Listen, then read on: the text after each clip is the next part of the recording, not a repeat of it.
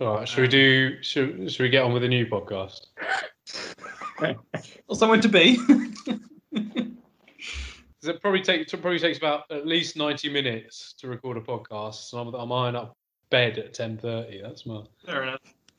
Have you got the heated blanket on, ready to uh, to be? I, I, I'll be honest. This episode is going to make me sound about hundred years old, and I'm prepared for that. Dear Phil, some of the songs this week were too loud.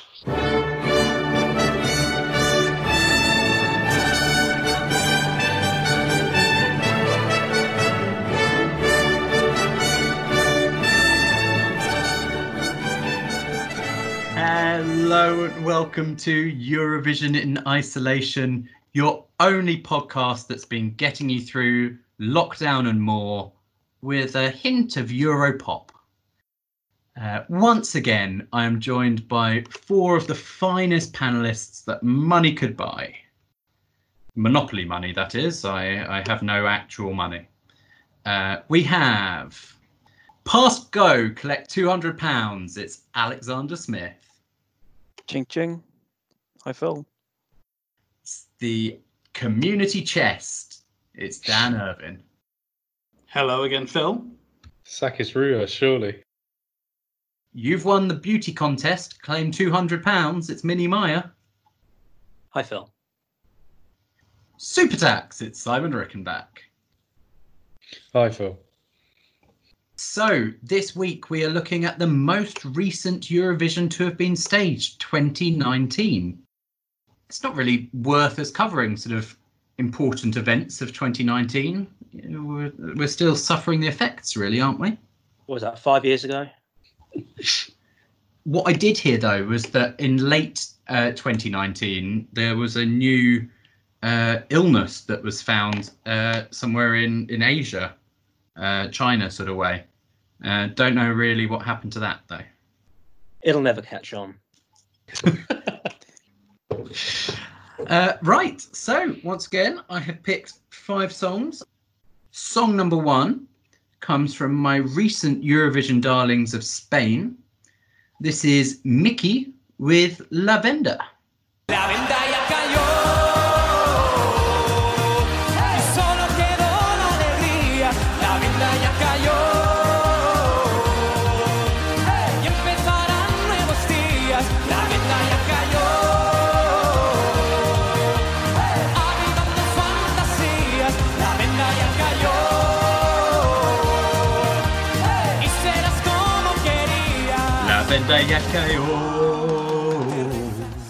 Alex. Thank you, Phil. This is a quintessentially fiery fiesta of Spanish flair, full of energy throughout. It's a quite a fun song. It, does look like they've had a really good time making and performing this song, which is quite quite rare for us to cover on the podcast. Um, it's sung in Spanish throughout, so I've got absolutely no idea uh, what's going on. I'm assuming by virtue of the fact they've sort of nicked the set from Finders Keepers. Um, I'm wondering if maybe it's about a sort of house party. Um, I mean, if anyone else can fill me in, please, please do, because I've got no idea. Nevertheless, the crowd really bought in. It's a really energetic, up-tempo number, um, quite enjoyable. Perhaps the only criticism I would get is that it's perhaps it's a bit FIFA football video game, in so much as FIFA always seems to have one token song in Spanish, which is a sort of really quintessential, stereotypical Spanish song with lots of sort of light acoustic guitars, ding ding ding ding away, um, which maybe sort of belittles the seriousness of the song. But this was never supposed to be a serious song. It's it's a lot of fun. Well done. Um, I'll, I'll I'll fill you in on the uh, of the context of the song. Uh, the translation is uh, the blindfold, uh, and La Venda Ya Cayó is the blindfold fell already, but it is a sort of upbeat song. So it's sort of like the blindfold fell and uh, you see everything anew and fresh, and it's sort of like so the blindfold fell already and only joy remained. The blindfold fell already and new days will start. It's not about a house party. Damn. Uh, Dan, did you like this one? Yeah, I did. Um, it's a lively, up tempo, Spanish influence number. Um, I talked on one of our early podcasts about my Eurovision trifecta, right? So, firstly, you have the cultural influences, and it's not Joci Pápai vibes by any stretch, but it's it's you know it's sung in Spanish with a heavy, very Hispanic style. I know Alex criticised the stereotypicalness of it a bit. You know, it's a bit maybe a bit mariachi Doritos. It's Mexican, I know, but it's the same kind of sound. Um, so it's doing a lot there. It's doing a lot better than the average, shall we say, in that kind of category. Then we have the staging. I, um, again, as we've covered, I think it's it's probably a little bit confusing. This this house and this um, killer robot doesn't seem to have anything to do with the lyrics. Um, I saw the same translation Phil did, and yeah, it doesn't really make any sense. But along with the use of these sort of bright pop art style colors, I actually think it works really well, and it's very memorable. Um, and then underpinning all that on the third category is, of course, the song itself, which is absolutely fabulous. It's very simple. I don't think overly simple, like what we had with Sakis last week, but it's simple enough that it gets stuck in your head after that just one three minute listen. So perfect for Eurovision, hits all the marks across all three categories, complete package. Speaking of Joci Pápai vibes, can we just say, Phil, you've you've denied us some Joci Pápai vibes this week, have you not? Yes, I have. Joci Pápai was was back in 2019, and I'll be honest, I actually I prefer his second entry. It, it he doesn't try and rap in the middle, which is just a welcome relief. But he also doesn't have a disco milk churn, which I think the um, fans disapproved of because it didn't get through to the finals. I'm afraid, so it did much worse for him.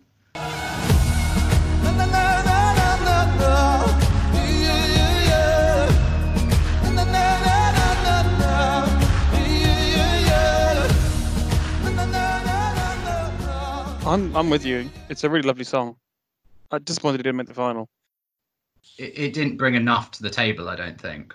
Yeah, I think the the, the problem with it was it identified that the problem with Joci Pápai's previous entry was that the, they had this dancing girl and she was boring, so they've got rid of her and now it's just Joci Pápai on his own. And I don't think that I don't think that really identified what was why they didn't win with the previous entry. Yeah.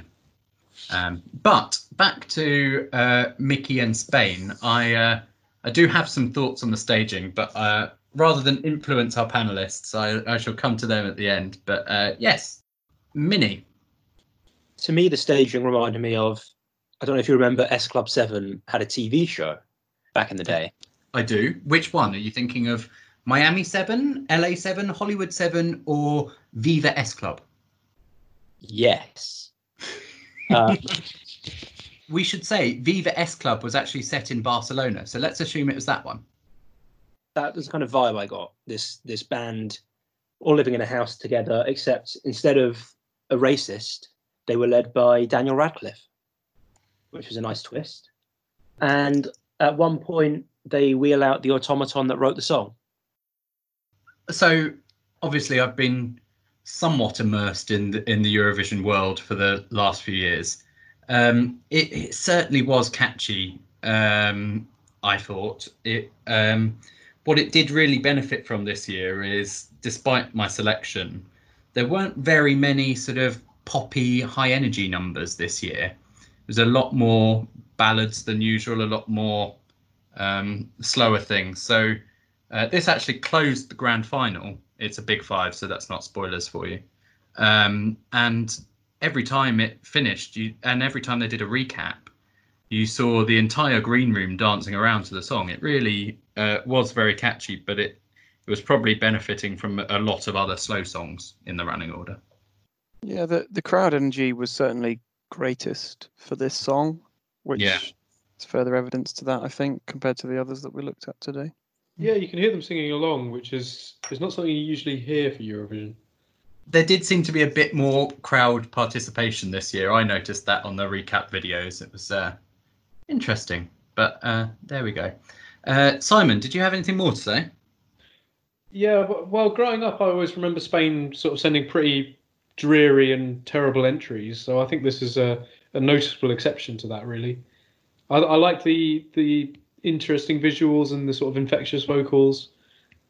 I don't. Some of the staging decisions I think are a bit odd. I think they've they've got really good parts and they don't use them really well. Like I think the the big sort of long man automata thing is a bit underutilized, and I think the the leaning thing they try and do with it, where they try and make it look like he's moving the house up and down, I don't think really works. Um, and I think the definite worst bit of this song is when does he get out a go? Is it a GoPro that he Yeah. gets out? And Yeah. that for me just encapsulates all the worst bits about the Instagram generation and their perpetual inability to live in the moment. Um, but overall, I've really enjoyed this. Um, I thought it was a really high energy uh, and interesting number that uh, I would listen to again. You you Simon, did I feel like you us. are the Instagram generation, by the way. I feel like that is us. No? No way, no way, we're too old. No, we. I think we probably are the Instagram generation. The kids younger than us are the TikTok generation. Simon. Mm. Sorry, I was looking at my phone. Did Simon say something? Simon did warn us that he was going to sound old this episode, and by Jove, he's done it. Um, but actually, uh, Simon makes a good point. I uh, Spain have had similar issues at Eurovision of late to the UK. They, you know, they are trying hard. They are sending pretty decent-ish stuff, and they seem to be continually stuffing up the staging. So um, in 2018, my favourite song going into the competition was Spain's uh, Alfred y Amaia. And then the staging was just so lackluster that even I was just stood there going, I just want you to do better. And and honestly, I was I was disappointed by this staging. The music video was a big sort of street party fiesta. The national final, uh, which they run as a special episode of Fame Academy, um, and so Miki and all the other contestants were for on Spanish Fame Academy. Um, he wasn't the winner. It's actually a guy called Famous that won it, but um, but he won the uh, Eurovision Gala, as they called it, with La Venda.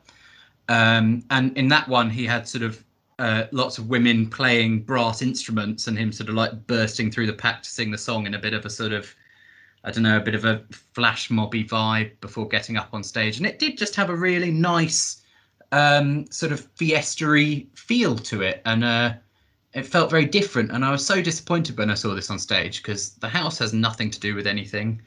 Um, I don't get the robot either. Um, the GoPro malfunction didn't work. Uh, I, I just think it let down the song in the staging, really. But the song I love, and the other thing that I do love, and I don't know if any of the rest of you picked it up, was the uh, wanky dance move. And to be clear, this is wanky in the literal sense. Yes. So fi- 52 seconds in. Ooh. Oh, he's a he's a full on wrister. Right. So we will commence with the only thing that ties these podcasts together week after week the do's and nil points. So, any is this anyone's favourite song this week? Yes, Phil, I'd like to give this my deuce bar. I I just thought it was really infectious. I really enjoyed watching it. I liked the bright colours. They appeal to my sort of limited attention span that I get as being part of the Instagram generation. Anyone else? Yeah, um, I really like this one. Um, I often listen to these songs with headphones on while doing odd jobs around the house. With this on the playlist this week, the washing was hung out in record time and in super style. Top marks, douze points. And nil points. Anyone detest Miki and what he brought to the table? Good. Predictions. Right. This week, our songs have finished in sixth, ninth, tenth, twenty second, and we have one non-qualifier that finished in fifteenth place. So, Dan, where do you think this one placed? Um, I'm going to back it and say it finished sixth. I really like this one. Okie dokie. Right then, we move on to song number two. Song number two comes from the island nation of Australia. Uh, this is pop opera music star Kate Miller Heidke, and her song Zero Gravity.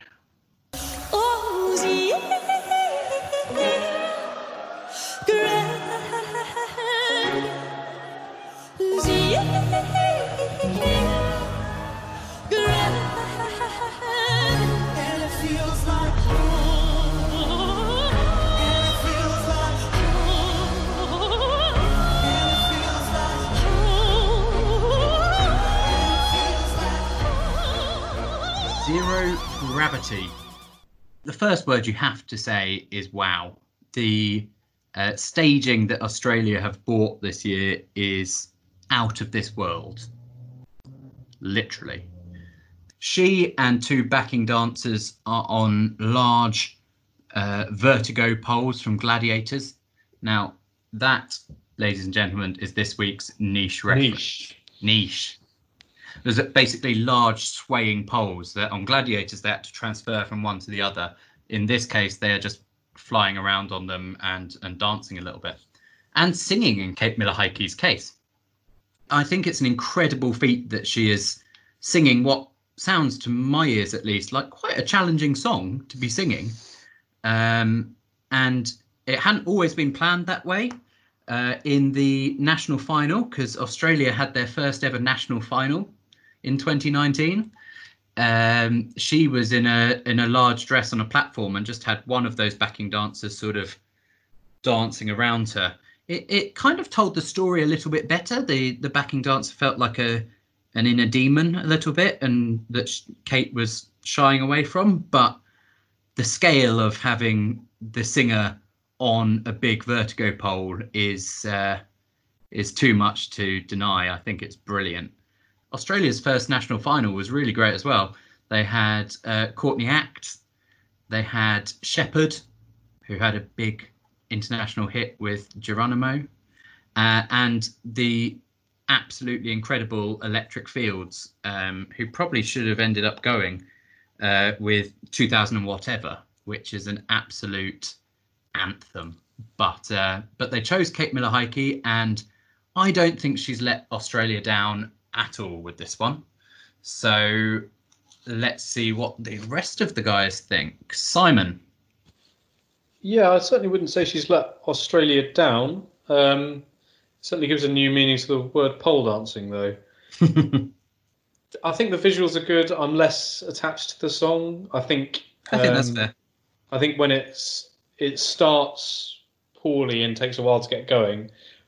I would like to have a moment though, speculating on like how do we think the pole is attached to her. Simon. I expect the likes of Alex and Minnie, and to an extent myself, to bring the podcast down. But really, Simon, I didn't mean like that. I mean, is there is there some sort of seat? Is it- is it sort of Somebody's daughter, Simon. you She is very high pitched, though. You disgust me. Well, I, well, well, yeah, she is very high pitched, but I, I was similarly wondering, you know, where does the warbling end and genuine terror begin? As she sort of wobbles about on that thing. Uh, yeah, I, I I can't disagree with anything that you said, Simon. I um, yeah, I do find the song uh, a little strange. I think uh, popera is a very acquired taste in music, but I mean, just the scale of what they bought, I just it just has to be applauded, really. Um, Minnie, do you like it?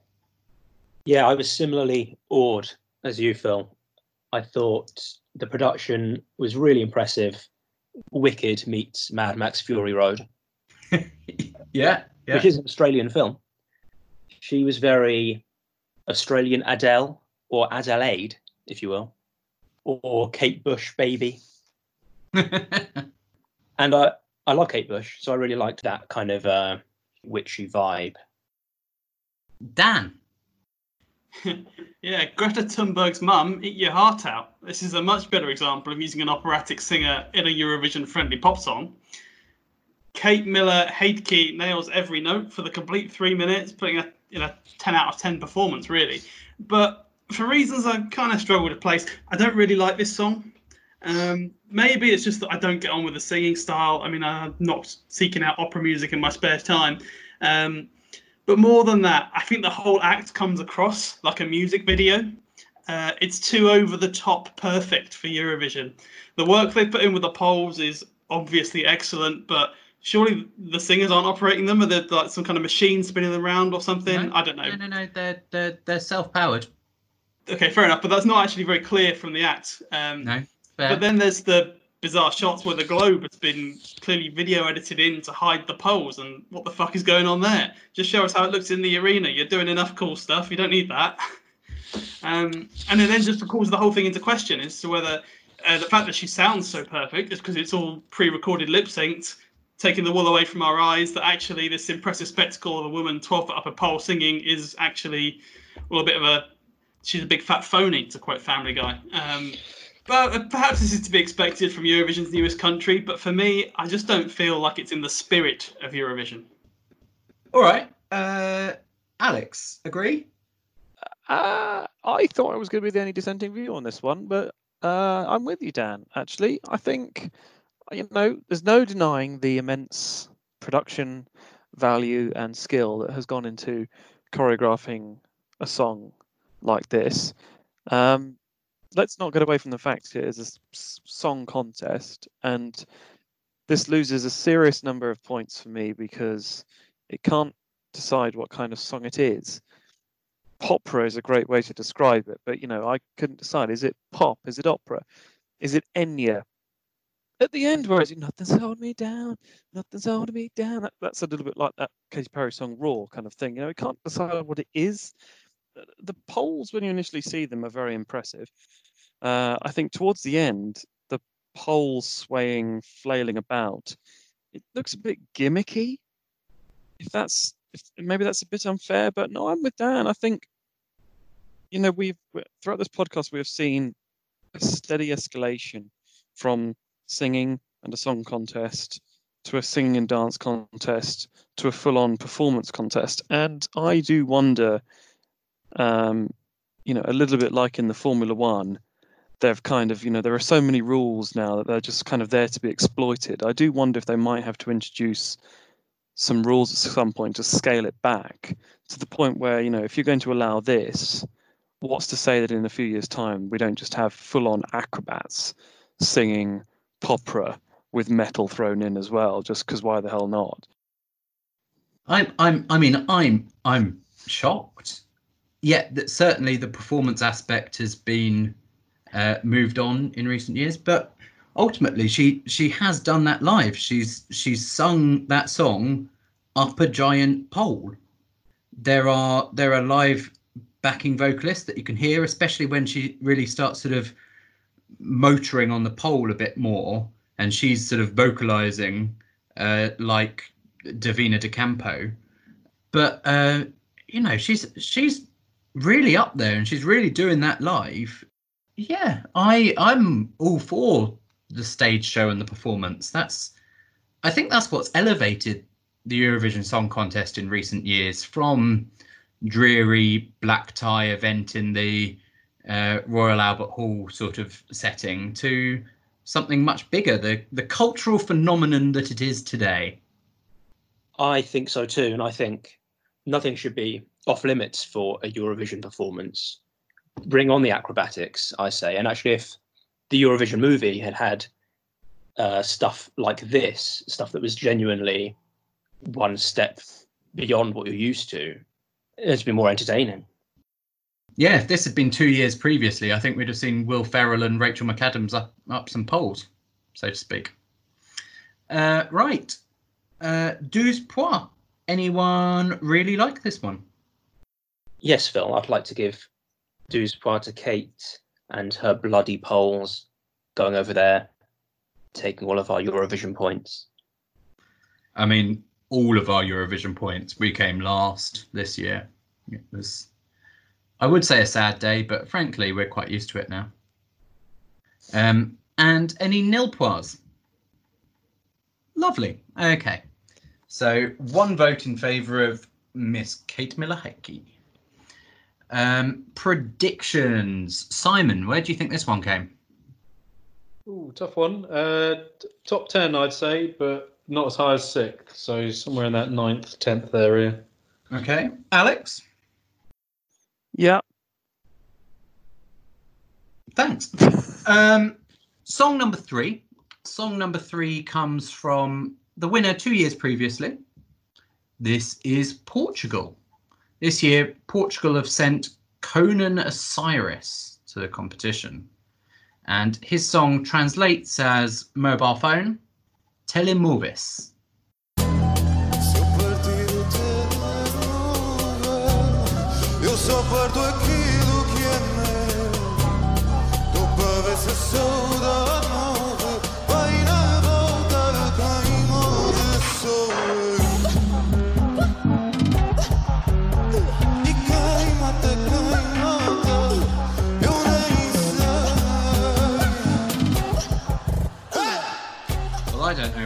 This. I hope Minnie does. Thank you, Phil. A man who's come straight from his shift at KFC with his beard still in a net, and a man who accidentally came in the same outfit, so hastily discarded his jacket, sing a modern, dark sounding electronic number with a lot of interesting cultural influences, including The Wizard of Oz. Dan said that the Australian entry was almost too perfect for Eurovision. I think this seems almost too cool for Eurovision. It's uh, almost defiantly uncatchy. What What do you mean by too cool? I think what Minnie might be getting at is there is a scene in The Simpsons which I feel like is what this song is. Um, it's in the Simpsons episodes with the Be Sharps where Barney hooks up with the sort of Yoko Ono characterization, and they go to Moe's bar, and Barney orders a beer, and the Yoko Ono character goes, "I'll have a plum floating in perfume, served in a man's hat." that drink order is what this song is. When the rest of the contest is like pints of beer and glasses of wine. Wanky. Yeah, Yes, it's. I I think this is this is styled as as art. I think I think they want this to be seen as sort of uh, yes, an artistic piece, whereas you know this is a cheesy pop music competition. Uh, Simon, you you like Wanky, so you should be the target audience for this. Yeah, and I do quite like it. It's not my favourite. Um, I was thinking actually, as with, as with Spain, maybe it's something about the Iberian Peninsula, but for me, Portugal don't produce many good Eurovision entries. No, they don't. Um, even even Salvador Sobral I found uh, frankly dreary, uh, and yeah, I think this this song's a real kind of departure from their comfort zone, um, and it takes that journey into to higher art. That and I think that's what makes this a step up. Um, I really like the the modern meets old kind of contrast. I think the ballet performed in the modern trainers is quite striking. I think uh, the one thing I don't like about this is the I don't like the shall we call them female vocals like Oh, yeah the- Ah! yeah that I, I'm not sure that's I, I don't think that's appropriate for Eurovision maybe maybe that makes me again maybe that's you know the old man Simon coming out Yeah. Okay. Um, Dan. So Conan Osiris has travelled forward in time to the distant year of 2020 and brought back the fashion of the people he meets there on his face. It's a mask worn exclusively around the chin. The people of 2020 believe that this symbolic piece of clothing will prevent them from contracting a deadly respiratory virus while also allowing them to chat to Karen in the aisle of Tesco. Do I get Joci Pápai vibes from this? I Guess so, but Ooh, yeah, I know, Ooh. but that's the only thing it's got going for it. So the song is limp and frankly just plain weird. As we've already said, there appear to be some sex noises made by an unseen presence, while a topless drug addict appears to be having a seizure. At the end, Conan collapses on the steps as if he just put in the performance of his life, which really doesn't say much about the rest of his music career. Yeah. um, I have to say, I I really am not a fan of this. Like, it is to me, it's a, a load of wanky nonsense. I I would summarize it as being the sort of thing that if you saw him doing it on a street during the Edinburgh Fringe, you would walk the long way round the road just to avoid walking past him and him asking for money in his hat. Uh, yeah. Um, so yes, not a fan, but have included for the sake of diversity. And, and it must be said, this song has many, many fans. This was an absolute fan favourite, and there were there were people horrified that it didn't win. I thought they were all way off if they thought this was going to do anything. I will partially agree with Simon. I think it's musically interesting and well made. It doesn't have a melody, which is uh, an interesting choice. So you can see why it wouldn't do well. Yeah, it's it's interesting. People talk a lot about gimmicks and art and and all that stuff, but I think more than anything, you, I don't think you'll find many or any Eurovision winners that didn't have uh, a musical hook. You've got to have something that ties you into the song. Like, uh, I think Lordi is the great example. It's it it transcends just being a heavy metal rock item performed by monsters by the fact it's catchy and you could still sing it as a pop fan you can sit there and go rock and roll angels bring thine heart rock hallelujah it, it sticks in your mind whereas this one other than me going I, I don't know what else that song does at any point and i've listened to it about five times this week um, so, uh, douze. Anyone like Portugal and Conan? No. Nil points. Anyone find it overly arty and farty? Yes, Phil. Um, it's um, pretty limp and forgettable. Uh, having mentioned him earlier, Joci Pápai will be rolling in his grave, which, as it turns out, is in the green room because he's performing this year. Okay. Uh, predictions. Alex, where do you think this came? I would hope it doesn't qualify. Th- th- There were some interesting parts to this song. I think if they had focused a little bit more on the singing element, it might have been a really sort of intense song, sung in its native tongue, that might have crept into Joci Pápai vibes territory. But as it stands, it's sort of 90 seconds of monosyllabic grunting. I, I won't have you doing down 90 seconds of monosyllabic grunting, otherwise, my music career is down the pan. and your sex life. Well, that was Portugal, and so we shall move on. We shall go north. Let's go all the way to Norway. Norway this year are represented by the three piece band KEiiNO, and their song is not a cover of the Gareth Gates and the Kumars classic, but it is titled Spirit in the Sky.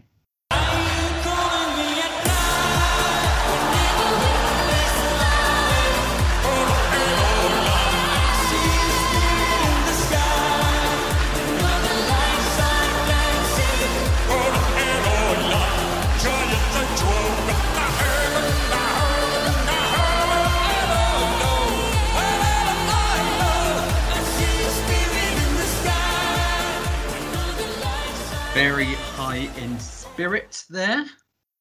So I go to our king of high spirits. Oh, sorry. It's Simon. Yeah, thanks, Phil. It's uh, it's a polished performance from some Melodi Grand Prix veterans. Mhm. Um, I think Alexandra does a great job here. Tom Hugo perhaps a bit a bit less so. Uh, and then enter stage right, some ball guy. Who's this Joker, or should I say, Yoker? It's former member of Sami Parliament and occasional Sami rapper Fred Buljo. They come together, proving there's no I in team, although there are two in KEiiNO, to sing an up-tempo, almost disco number about the struggle for equality, perhaps evoking a bit of nostalgia for Roger Pontare when the spirits are calling my name. Spirits in the Sky is not a showstopper, but it's not stopping the party either. Dan, what are your thoughts on this one? It's Nico Hulkenberg. He's back. And this time, he's made it to Eurovision, alongside the lesser half of Stella and Alexandra, and a Klingon. This is a really good song. Um, they're clearly experienced performers, Tom and Alexandra, and they've come together to make a very Eurovision friendly attempt. I'm just a bit clueless about the addition of the third man Um, it's not Joci Pápai vibes by any stretch because all he does, does is sing in a different language. Um, it comes across very shoehorned. He's the third wheel into the Tom Alexandra show. Um, that's not to say I didn't enjoy every second of this song, including the bits that he sung. It's still a very good effort. I just think they were close to a winner here, and they missed it with a few poor decisions. I think around shoehorning that third man in. I I mean, I have so many things to say about what you've just said, Dan. But the first thing that I can't go unchallenged is uh, how dare you say the lesser half of Stella and Alexandra?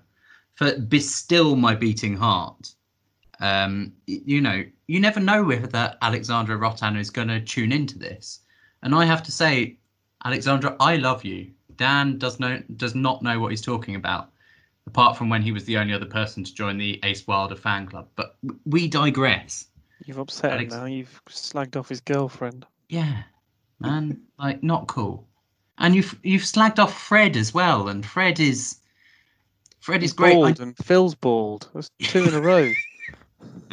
okay, Man, fucking hell. yeah, look, if Alexandra is listening, she doesn't need to know I'm bald. She could think that I'm a handsome, suave Brit, and that you know the world would be her oyster if she was to marry me. Uh, but no, I do you know what? Like the first time I listened to it, this song was again big fan favorite, and I, I didn't really, I wasn't really getting the fuss on it, if I was brutally honest. Um, but Fred brings the element of surprise. He comes out from nowhere, and they're like, "Oh." And I think this song is a grower. I think I was, I had a very similar thoughts to you the first couple of times I listened to this, Dan. But like, it grows on you. I really enjoy Fred. I really enjoy the song. I'm a big fan. I'm a big fan these days.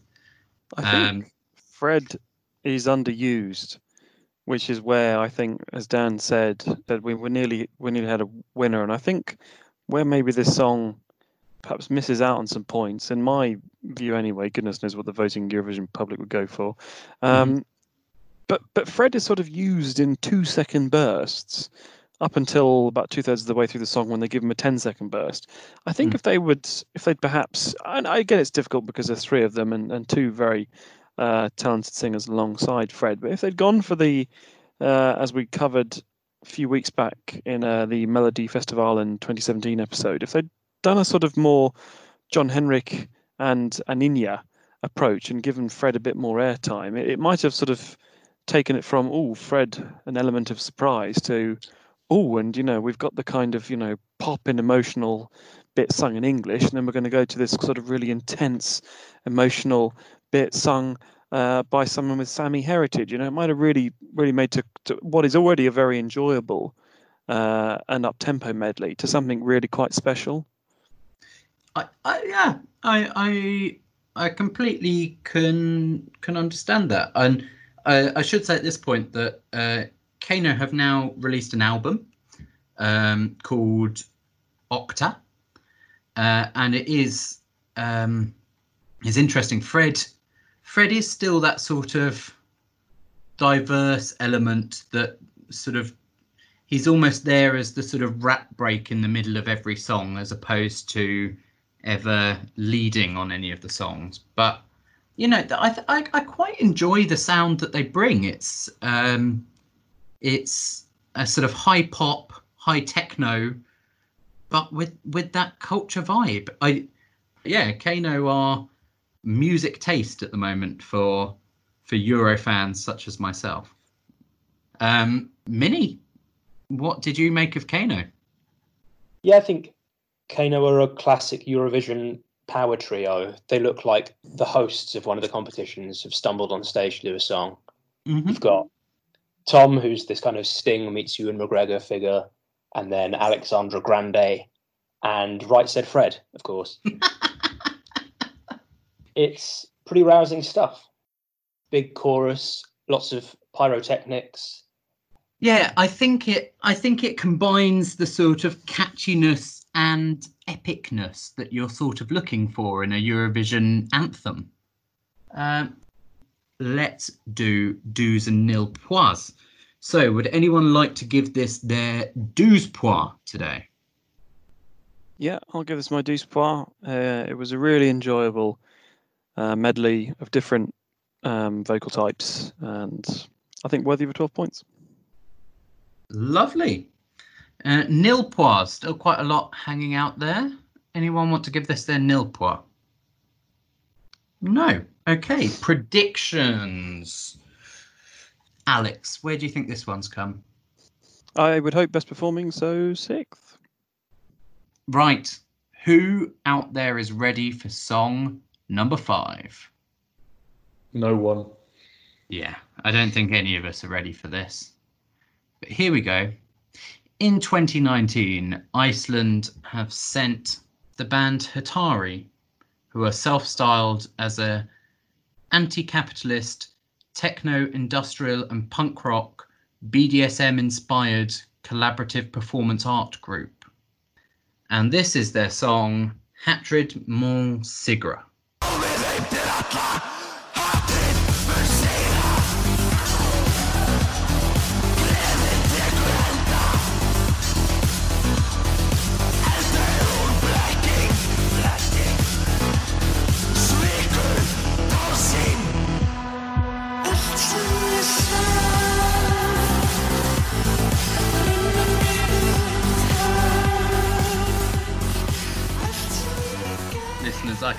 Apologise for what you've just had to listen to.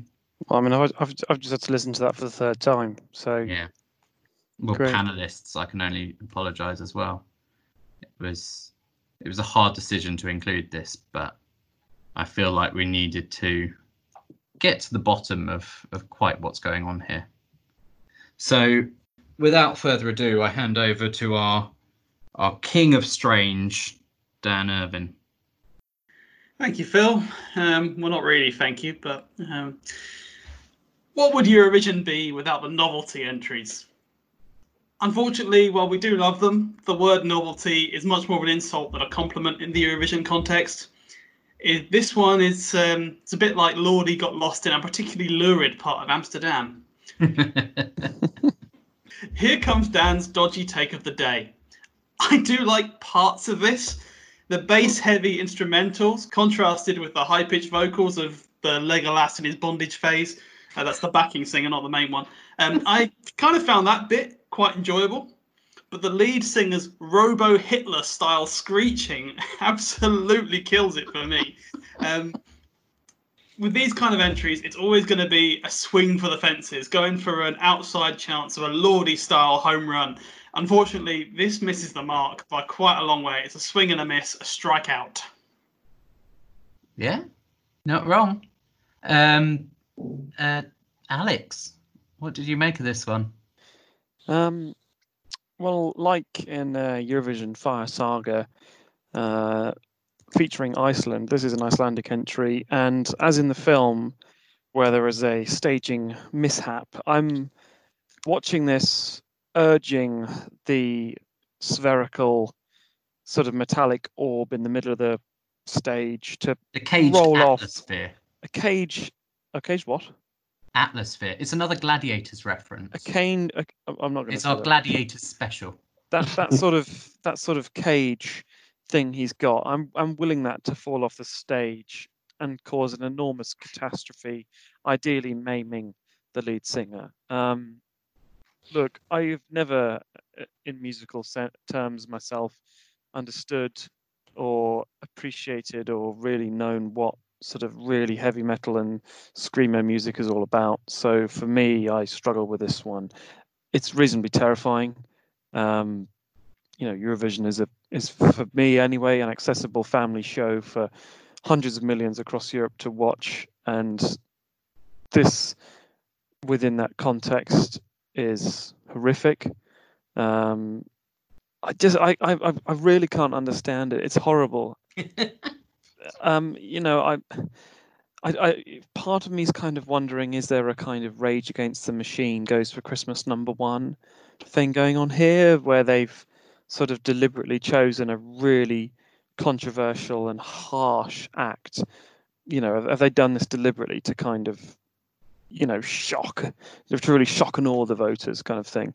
Um, credit Mm. to Iceland where it's due. They are a lot of fun in so much as 2019 they sent this, and in 2020 they were going to send Think About Things, kind of Mm. the most electro pop indie woke kind of band you've ever seen.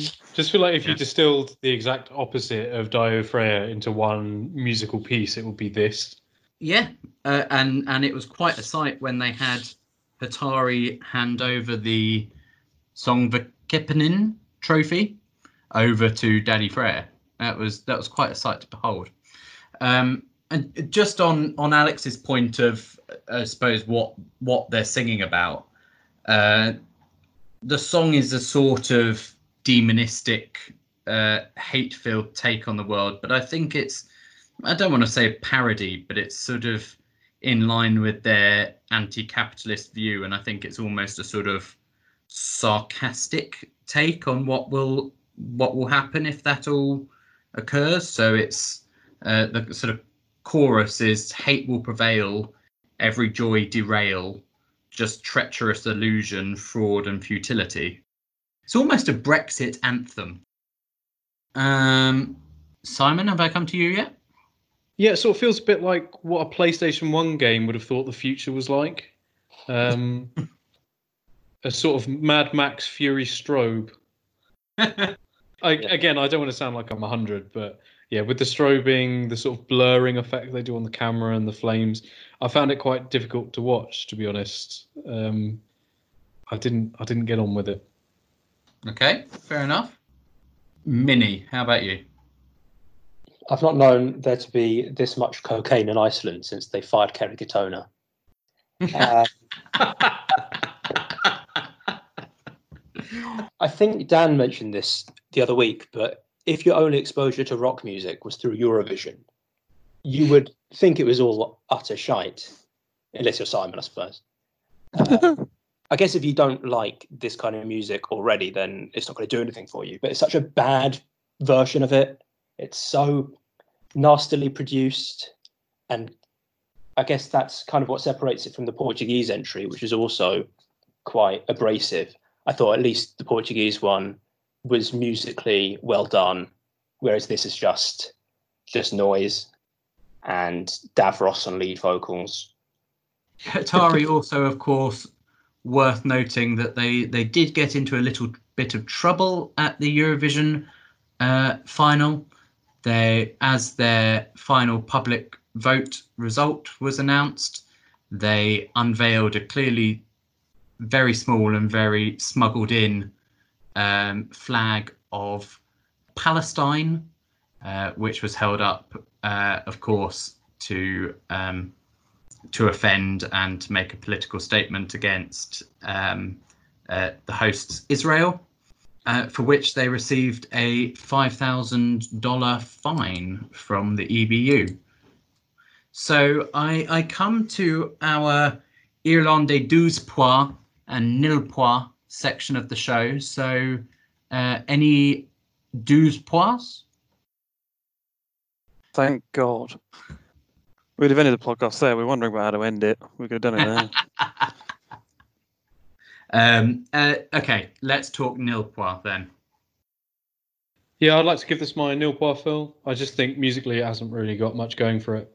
It's hard to say whether it's like well sung or not. I just don't think you you can really analyze in in that way. And considering this is a song contest, that sort of makes it a bit shit. Yeah, I, I, I agree. I don't I, I don't want to sort of categorize screamo music and heavy metal music in this sense because I think some of it can be very listenable, but um, uh, this one I I struggle to listen to. I have to agree. Uh, any other nil points out there? Yeah, I'll give it my nil points. We say this a lot, but a novelty entry or a satirical entry still needs to be fun, and I don't think this was. It needs to be musically sound. Uh, any other nil points? Yeah, it's nil from me. Difficult to, add to anything that's already been said.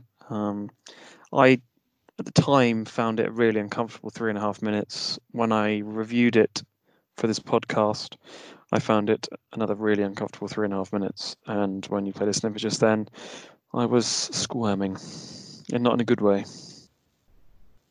Um, right.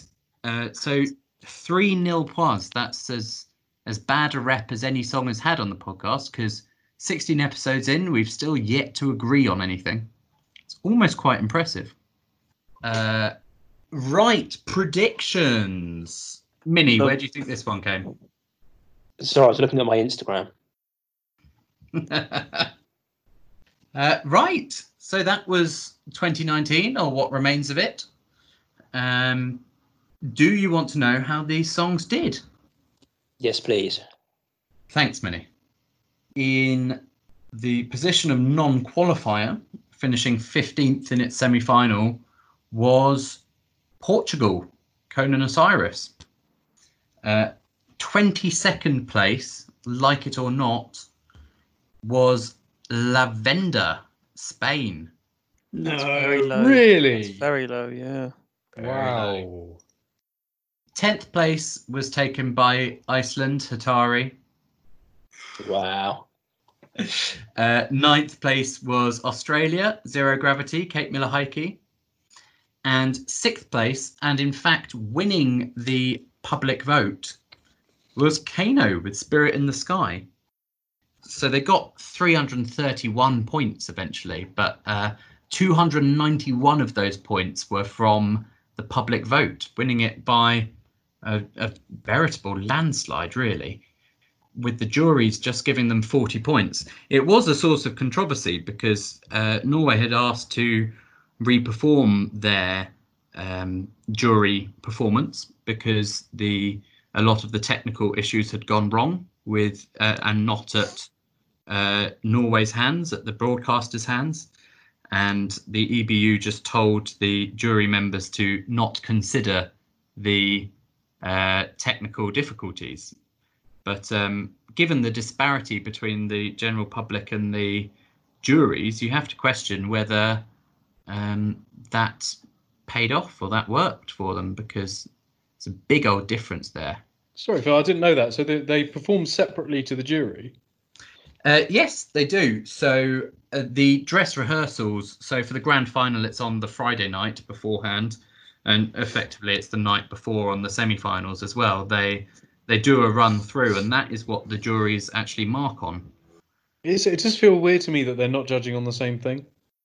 I think it adds a level of opacity to the show that it doesn't need. It, it surely must be possible for the juries to to vote and it be calculated in the same time as the televotes are. So um, yes, it was the Netherlands that won this year. Duncan Lawrence with his song Arcade. So in 2020 we will be off to oh wait, no we won't. In 2021 we'll be off to Rotterdam. Uh, but as it stands, Netherlands still patiently holding their breath to host and to present a show to us. But not on this podcast. No, we have another show next week, and it's another special show.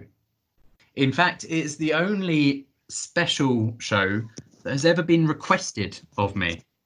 The other ones I put together all by myself, but this one, it was a special request, and who am I to deny such a special request? We love the strange and the bonkers here at Eurovision in isolation. And one country brings the strange and the bonkers better and more regularly than anybody else. That one country is Moldova. So next week is going to be a Moldovan special where we cover five of the best Moldovan bonkers entries from the last decade and a half that they've been competing at Eurovision. And bonus points for anyone that can tell me during the podcast where Moldova is. So, on that note, I'll leave you with your atlases and say goodbye to our four panelists. Goodbye. Goodbye. Aye. Was that just an I from you, Dan? Oh, I may have unmuted at the wrong time. I'll do a retake. He's a pirate. Bye. And Yoki goodbye vibes. you Did just someone just whispered La Venda Vaca Yo? I, I did, that? yeah. Yeah. Why? I, I, I thought I was about to say it, so I thought I'd give it a quick practice just to just to make sure I don't wank it up. So that's what happened there.